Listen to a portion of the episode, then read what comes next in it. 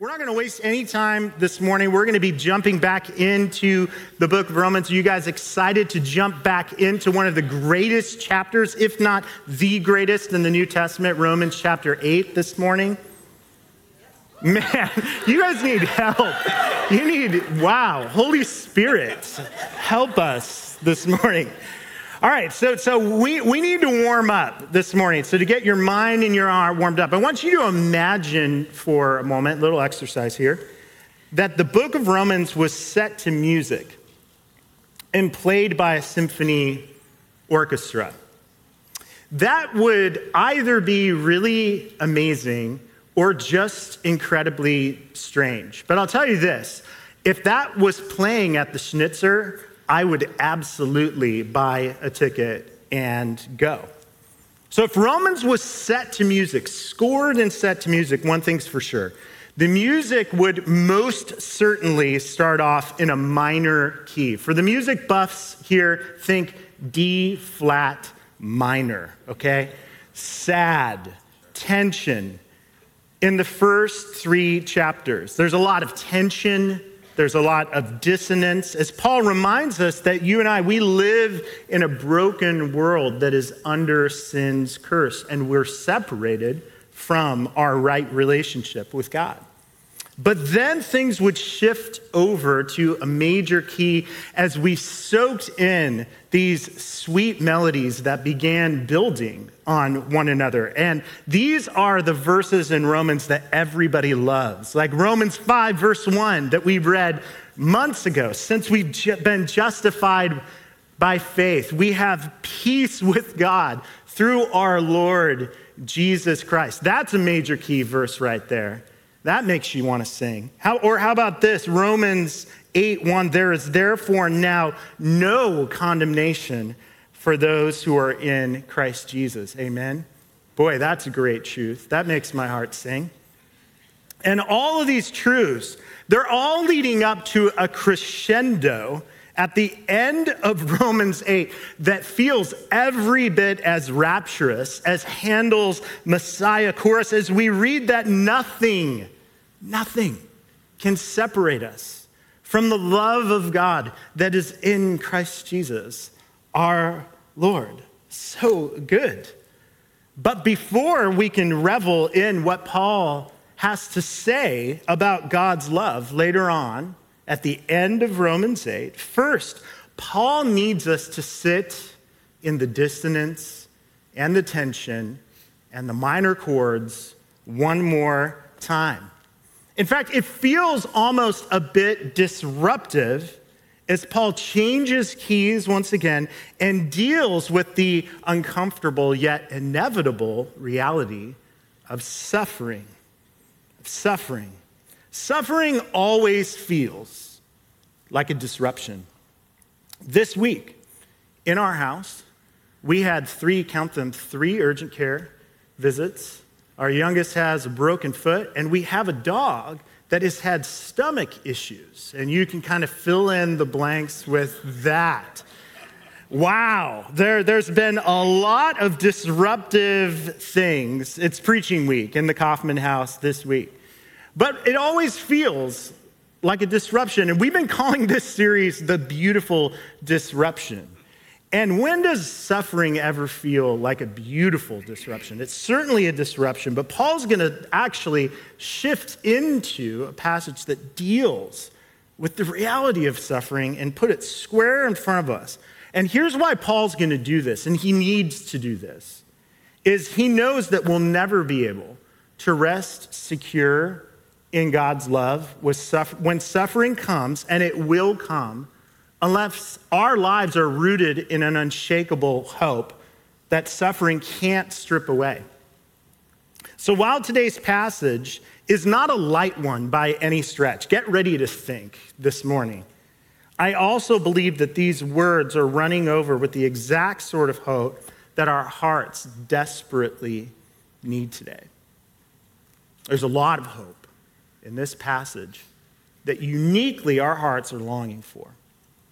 And so, with that turn, if you will, to Romans chapter 8, we're going to dive back in our study this morning, starting in verse 18. For I consider that the sufferings of this present time are not worth comparing with the glory that is to be revealed to us. For creation waits with eager longing for the revelation of the sons of God. For the creation was subjected to futility, not willingly, but because of him who subjected it in hope that the creation itself would be set free from its bondage to corruption and obtain the freedom of the glory of the children of God. For we know that the whole creation has been groaning together in the pains of childbirth until now. And not only creation, but we ourselves, who have the first fruits of the Spirit, groan inwardly as we wait eagerly for adoption as sons, the redemption of our bodies. For in this hope, we are saved. Now, hope that is seen is not hope, for who hopes for what he sees? But if we hope for what we do not see, we wait for it with patience. This is God's word. If you're taking notes this morning, this passage is going to provide us with, with three things. First, it's going to shed light on the reality of suffering. Then, it's going to give us resources for suffering. And finally, it's going to give us a reassurance so that we can face suffering, hopefully. So, the reality of suffering, resources for when we suffer, and a reassurance that we can actually put these resources to work and have hope when suffering comes. Let's start by looking at how Paul sheds light on this reality of suffering in this passage. Now, did you notice as we read the passage this morning that there's a whole lot of groaning going on in this passage? Did you notice that word groaning? It shows up all over the place in this passage. Everyone's groaning. That word groaning is an incredibly strong word in Greek. It's a word that, that means an expression of pain, but it goes beyond that. In many cases, this term was used to express the cry of somebody who is in anguish and facing death. For example, if you notice in verse 22, Back in verse 22, it's associated with the groans or the screams and the cries that a woman would make as they're in labor. So in verse 22, we read, For we know that the whole creation has been groaning together in the pains of childbirth until now. It's important to bear in mind that in ancient times, many women actually died in childbirth. So, this is not just an expression or a cry from somebody that's in pain, but somebody who is realistically in mortal danger. In fact, this word was also used in Greco Roman literature to re- refer to the groanings of warriors who were wounded in battle. So while they'd be lying on the ground, they'd cry out, Someone come, help me, tend to my wounds, or I'm dead. I'm dying here. So, the connotation of this word groaning carries this notion of a guttural cry from somebody who's anguishing and in mortal danger. And here's what's fascinating in this passage, and maybe you noticed it. Paul actually tells us that the whole creation is groaning. Every particle of our created world and every living thing, including you and I, we're all groaning. Human beings are groaning and crying out in this passage, but every living, animate thing that God has created in the cosmos is groaning too. And in verses 20 and 21, Paul tells us why all creation is groaning, anguishing, crying out with this death cry. Look again at verses 20 and 21. Paul tells us the reason that we're all groaning right here. For creation was subjected, Paul says, to futility, not willingly, but because of him who subjected it in hope that creation itself would be set free from its bondage to corruption. So, two primary reasons, effects of the fall, that actually describe why all creation, including you and I, were all groaning futility and corruption. So, perhaps you notice that phrase in verse 20 that creation was subjected to futility. And if you're being observant, perhaps you're wondering what in the world does that mean? Do you know? I know this is going to probably strike you as strange. This is actually my favorite verse in Romans, right here. Creation was for, subjected to futility and hope. And you, some of you, you're looking at me like you are a weirdo. Why is this your favorite verse? I'll tell you why. Because this is a description of the world that we live in, right here. Creation is subjected to futility. Very interesting word. It doesn't show up often, only twice in the New Testament. The Greek term that Paul uses for futility here, mateotes, mateotes, it can be translated emptiness or purposelessness or vanity in many translations. Vanity is actually the most helpful translation of this word because the Hebrew corollary to this Greek term shows up in the Old Testament and is translated vanity. The Hebrew cousin of this Greek term, mateotis, that can be translated vanity, is this Hebrew word hevel. Stay with me, okay? This is gonna get connected. Hevel. Say that with me so I know you're listening. Hevel, hevel. It means vanity, meaninglessness, or literally, it can be translated vapor, mist, or smoke. Here's two verses from the Old Testament that use this Hebrew term, hevel. How about this one? Probably haven't read this one in a while. Job 7:16. This is a minor key verse right here. I loathe my life. I would not live forever. Leave me alone, for my days are a breath. That word breath is hevel. My days are a mist. My days are vanity. My days are meaninglessness. Or how about this one? from Ecclesiastes chapter 2, verses 22 and 23. What has a man from all the toil and striving of heart with which he toils beneath the sun? For all of his days are full of sorrow, and his work is a vexation. Even in the night, his heart does not rest. This also is hevel, vanity, a mist a purposelessness, a vapor. What in the world is Paul doing saying all of creation is subjected to vanity? To vanity. What Paul is trying to show us is the reason that we groan is we live in a world that's still under sin's curse, and we suffer pain so often in life that on the surface does not have a clear, apparent meaning and purpose which I feel like we've all witnessed once again as Hurricane Ian tore through Florida.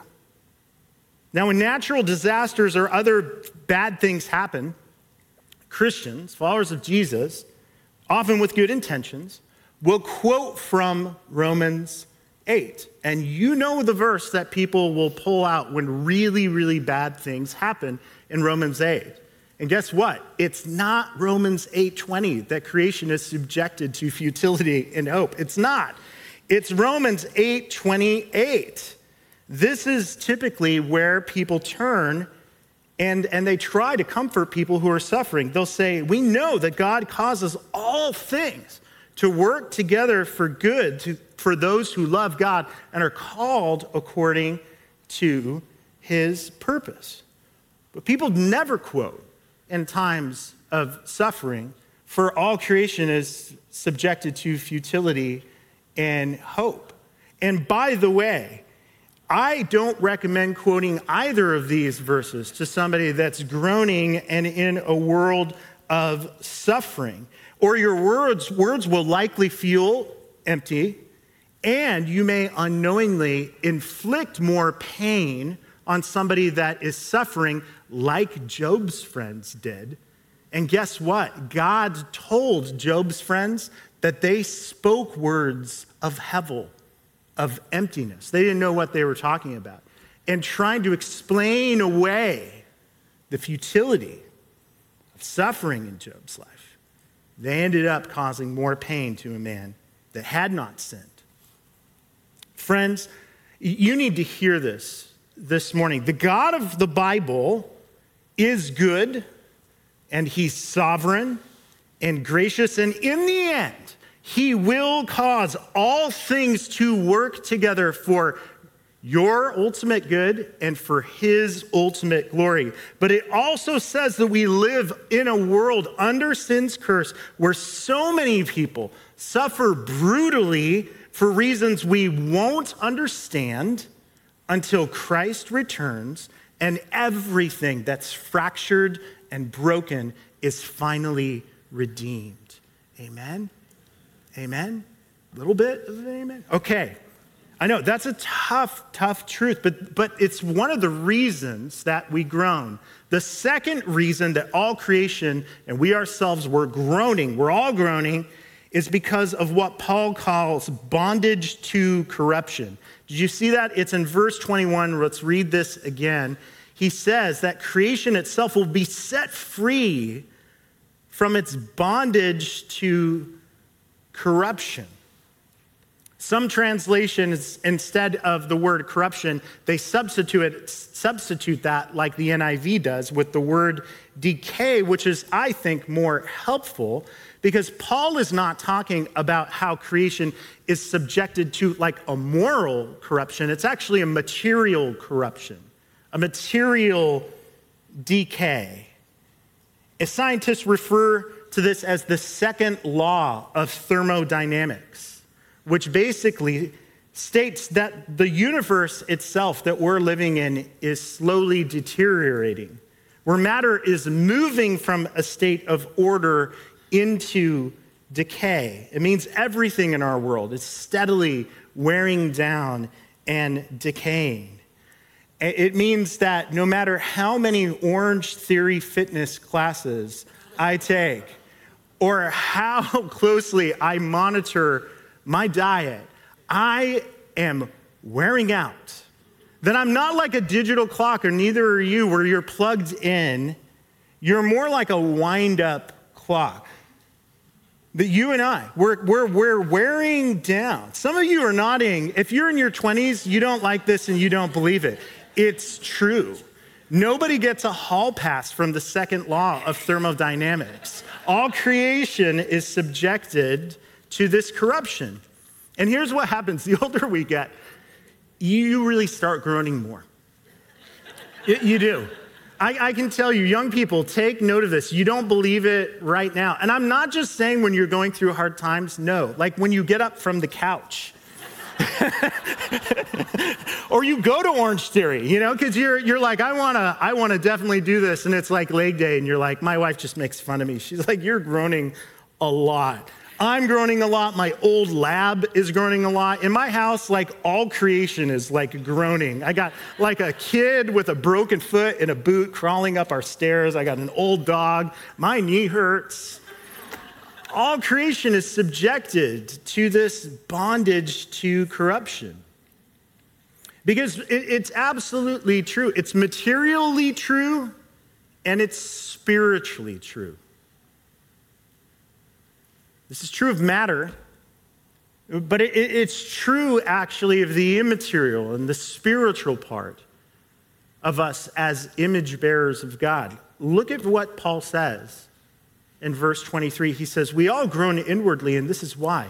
We're eagerly awaiting our adoption as sons, the redemption of our bodies. We're looking forward to the day where there's no longer decay and corruption or futility. And one day, friends, we will have resurrected bodies that no longer get sick or sore or wear out. And isn't that good news? But in the meantime, we wait eagerly and we long for what's to come.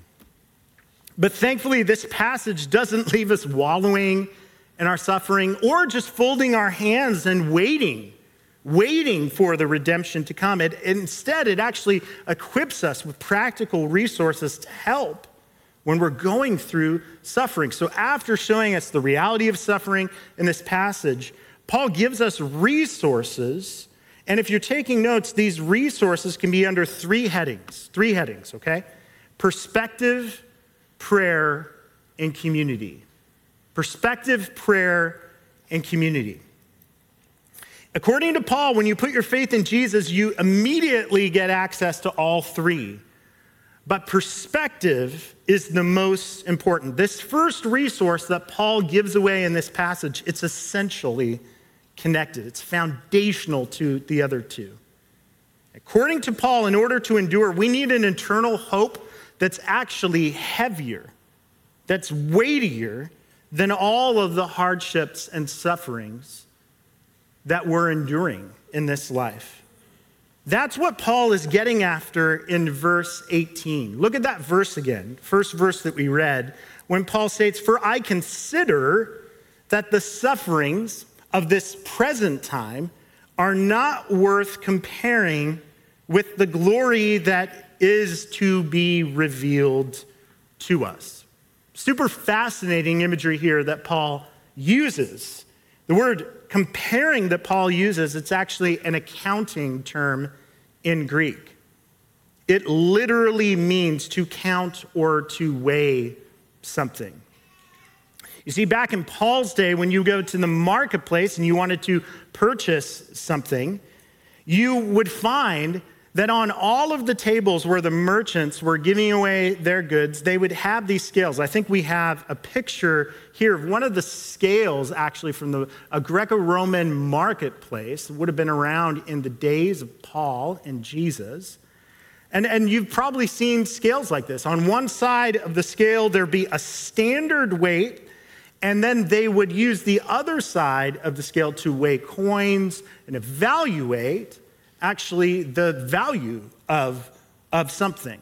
That's how you would purchase items. And so Paul is actually giving us like a metaphor, it's a word picture here, and he's saying that our present sufferings in this life, if you put them on one side of the scale, they're not worth comparing, counting, weighing compared to the glory that awaits us. We have such a weighty hope on this side of the scale that no amount of suffering, the brutalities that we might endure in this life, will tilt the scale. It will always be weightier, it will always be heavier. No matter what comes in your life, you have a heavier hope than all of the hardships you're going through. I believe this is why the word hope shows up five times in this passage. You need to know it's, like this, this bomb of hope. It just explodes with hope towards the end of the passage. And in the chapters to come, everything that Paul is saying, it's erupting out of this glorious hope that he's going to develop. Did you notice the word hope? It recurs, it's showing up all over in this passage. Because I believe that what suffering people, when you're in it, what you need more than pat answers or pity is hope. This is what our hearts desperately long for, but especially as we're going through suffering, is a hope that's weighty and significant when we feel weighed down in life. And friends, nothing will change the way that you go through life more than hope. Nothing. Nothing. Case in point the worst job I ever had was copying medical records. I got paid to sit at a desk and copy medical records all day long. It was the worst job I, I ever had. And just when I thought that the stack of paper and medical records was, was going down, people would bring more medical records. Turns out there's a lot of medical records out there, and all I would do is sit by a copy machine all day with those medical records. And I hated it. It was the worst job I ever had. I lasted like three weeks, and it was like, my soul can't endure this. I'm actually going crazy. I'm losing, losing my mind. But if I went back, okay, let's just pretend, I go back to that, that terrible job. It turns out, like my employer tells me, that at the end of working a year, if I can, I can stick it out, that I would get $150 million. Do you think that that would ch- have changed my perspective?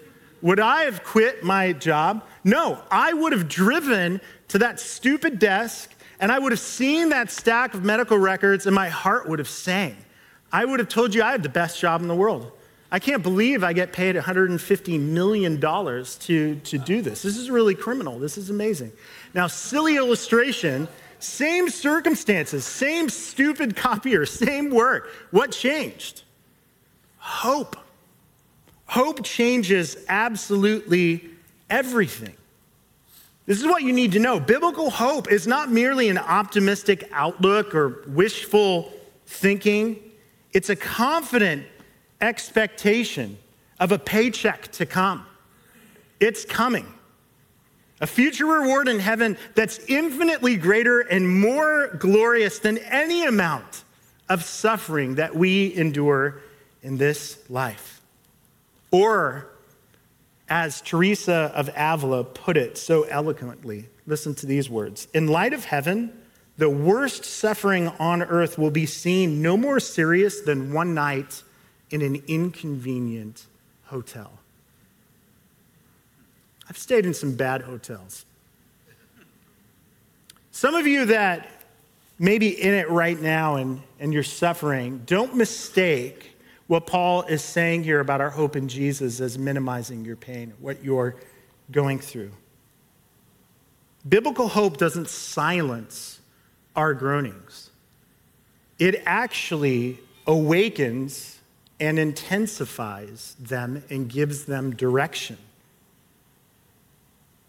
Few Christians knew this better than the brilliant thinker and author C.S. Lewis.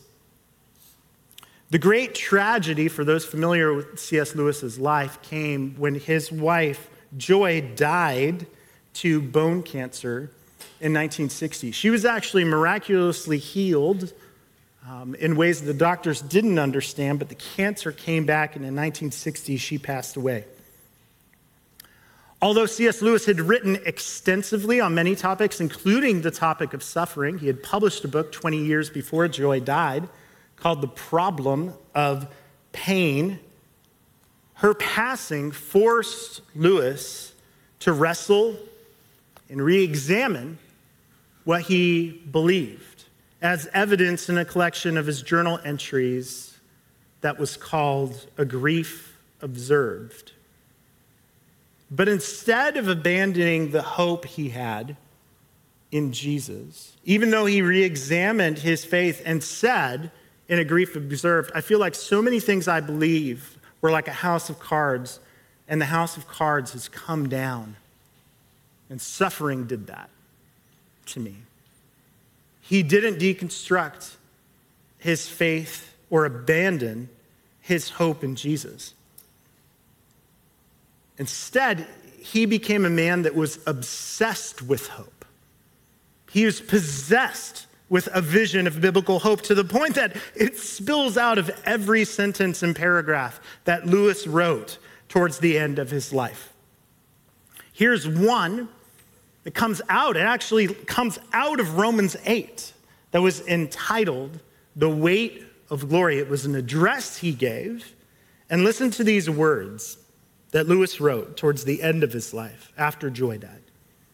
Apparently, then, our lifelong nostalgia our longing to be reunited with something in the universe from now which we feel cut off to be on the inside of some door, which we've always seen from the outside, is no mere neurotic fancy, but the truest index of our real situation. To be at last summoned inside would be both glory and honor beyond all our merits and also the healing of that old ache. If Lewis is right, and I'm more convinced than ever that he is, then all of our aches and groanings are an echo of what you and I are all eagerly awaiting and longing for. One day when all things are redeemed, we stand before God in heaven. Our suffering will be forgotten the same way that a mother forgets the groans and cries of childbirth the moment that she holds her child for the first time. And everything sad will become untrue, and there will be no groaning left. Only glory. Amen. Amen. But what do we do with that? How do we grow into people that can tap into this perspective? Well, there's no way to do that without prayer. We have to do something with this perspective. It's not enough to believe this, you need to work it out in your heart. And that's where prayer comes in. When you suffer, friends, you do not have to stuff your pain down or pretend that you are fine. This passage frees us, liberates us to cry out to God with guttural honesty. And that's what prayer is. Prayer, although we overcomplicate prayer so often, it is a cry to God. That's why we see in Romans 8:15, if you were here last week, we, read verse 15 where it says, You and I have received the spirit of adoption by whom we cry, Abba, Father. And the groaning later on in this passage, it's all an outcry from our hearts, crying out to God. That's what prayer is. You know, when I became a parent, one of the very first things that I marveled at was my wife's ability to decipher the different kinds of cries that our boys would make.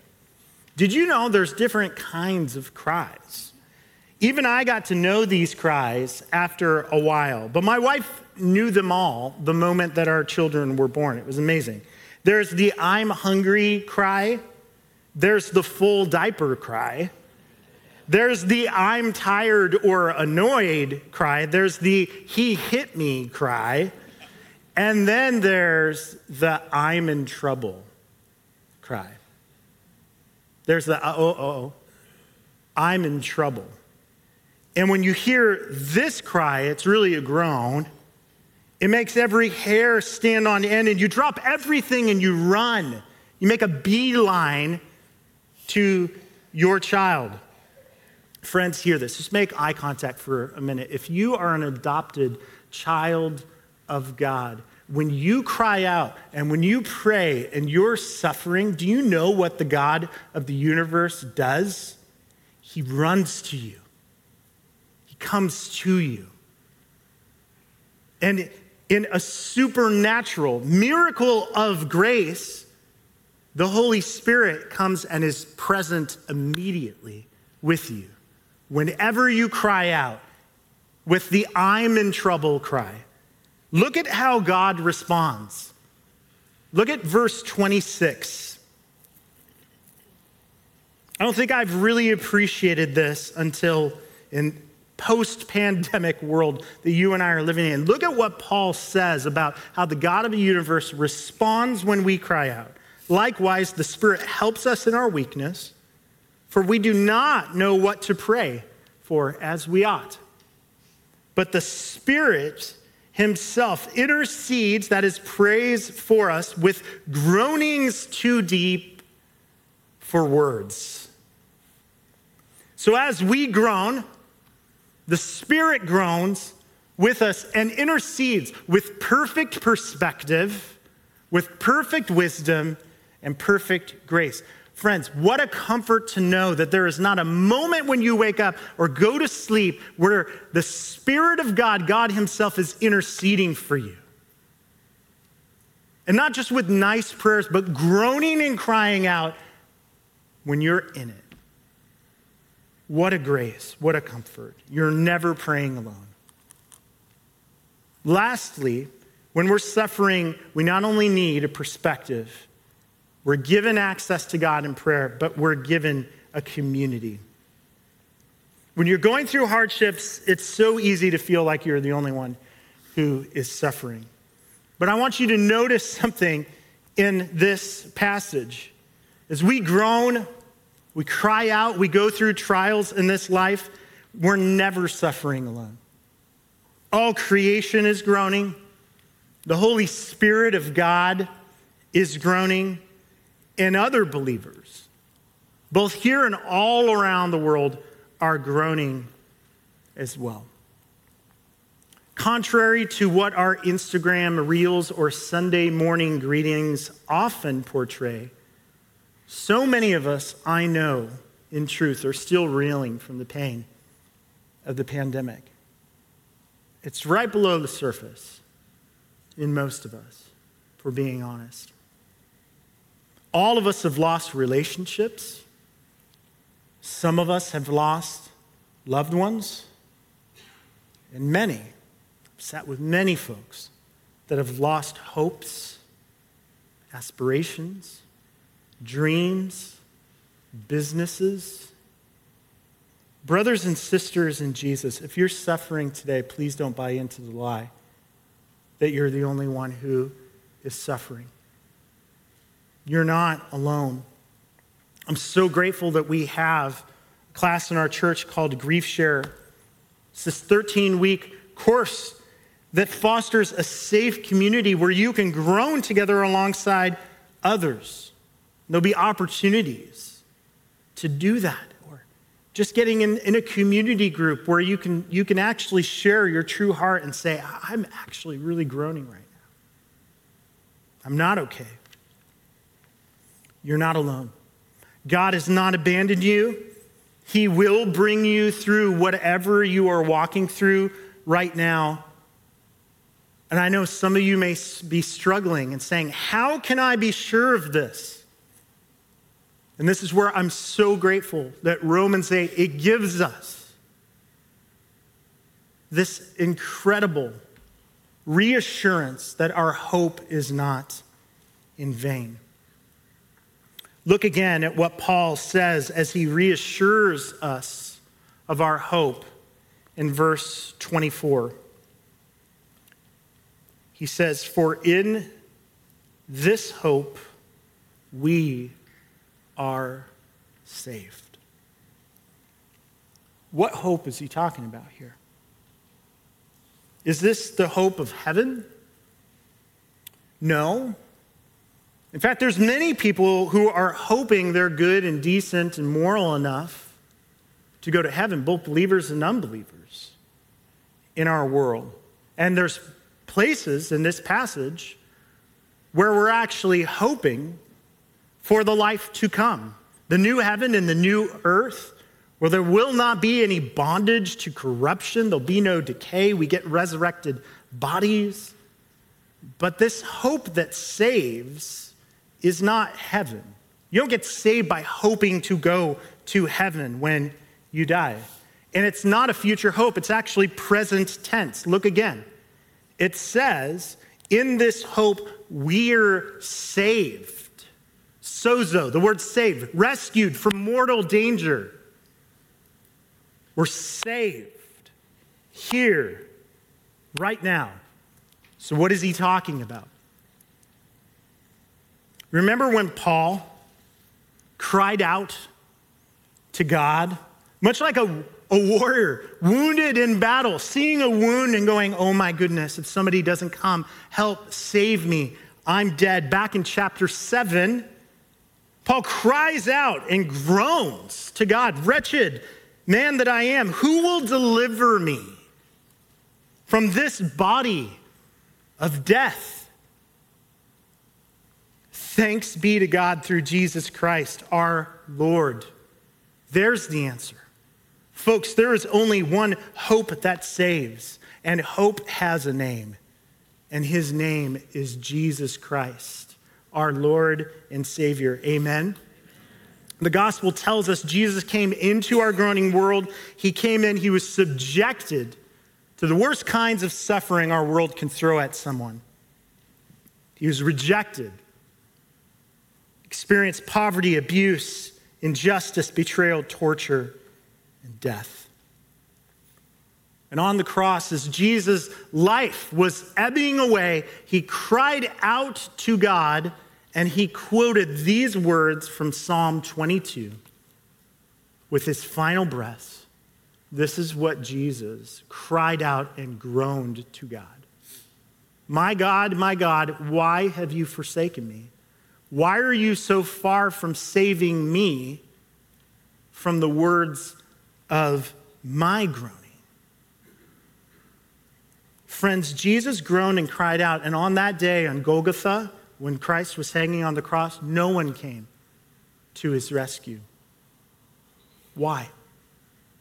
It's so that when we groan and cry out to God, you'll never be abandoned in your pain. He was forsaken, and the words of his groaning were far from the ears of God on that day, so that you and I could be accepted, adopted into God's family safe and secure in his love forever. Amen. That's what we call the gospel, the good news of Christianity. That Jesus Christ became our sin so that we could be reconciled in right relationship with God. We're going to celebrate that today. I'm going to invite the worship team to come up here. And, and during this next song, I would encourage you, if, if you have, have made that your hope, then come to the table, receive the bread and the cup, and we'll celebrate that. But if this is a day where you are realizing that there's a groaning in your life that nothing has been able to ease, today, don't walk away from this moment without having a hope that will never disappoint you. I'm going to pray, and maybe your heart is in a place where you need to make this your prayer and invite you to do that. Would you bow your head and let's pray? Let's turn our hearts to the Lord this morning. Father, I thank you, Lord, for this incredible hope, Lord, that saves. How our world right now, Lord, is in so much heartache. There's so many, Lord, I know that are groaning right now, and I know, Lord, that there's hearts here that are groaning. Thank you for your Holy Spirit that is groaning with every groaning heart. Pray you would minister comfort and truth. Father, that, that you would ease our comforts with a sure hope of our Savior who was forsaken so that we could be accepted. Teach us to live by this hope. In Jesus' name we pray. Amen.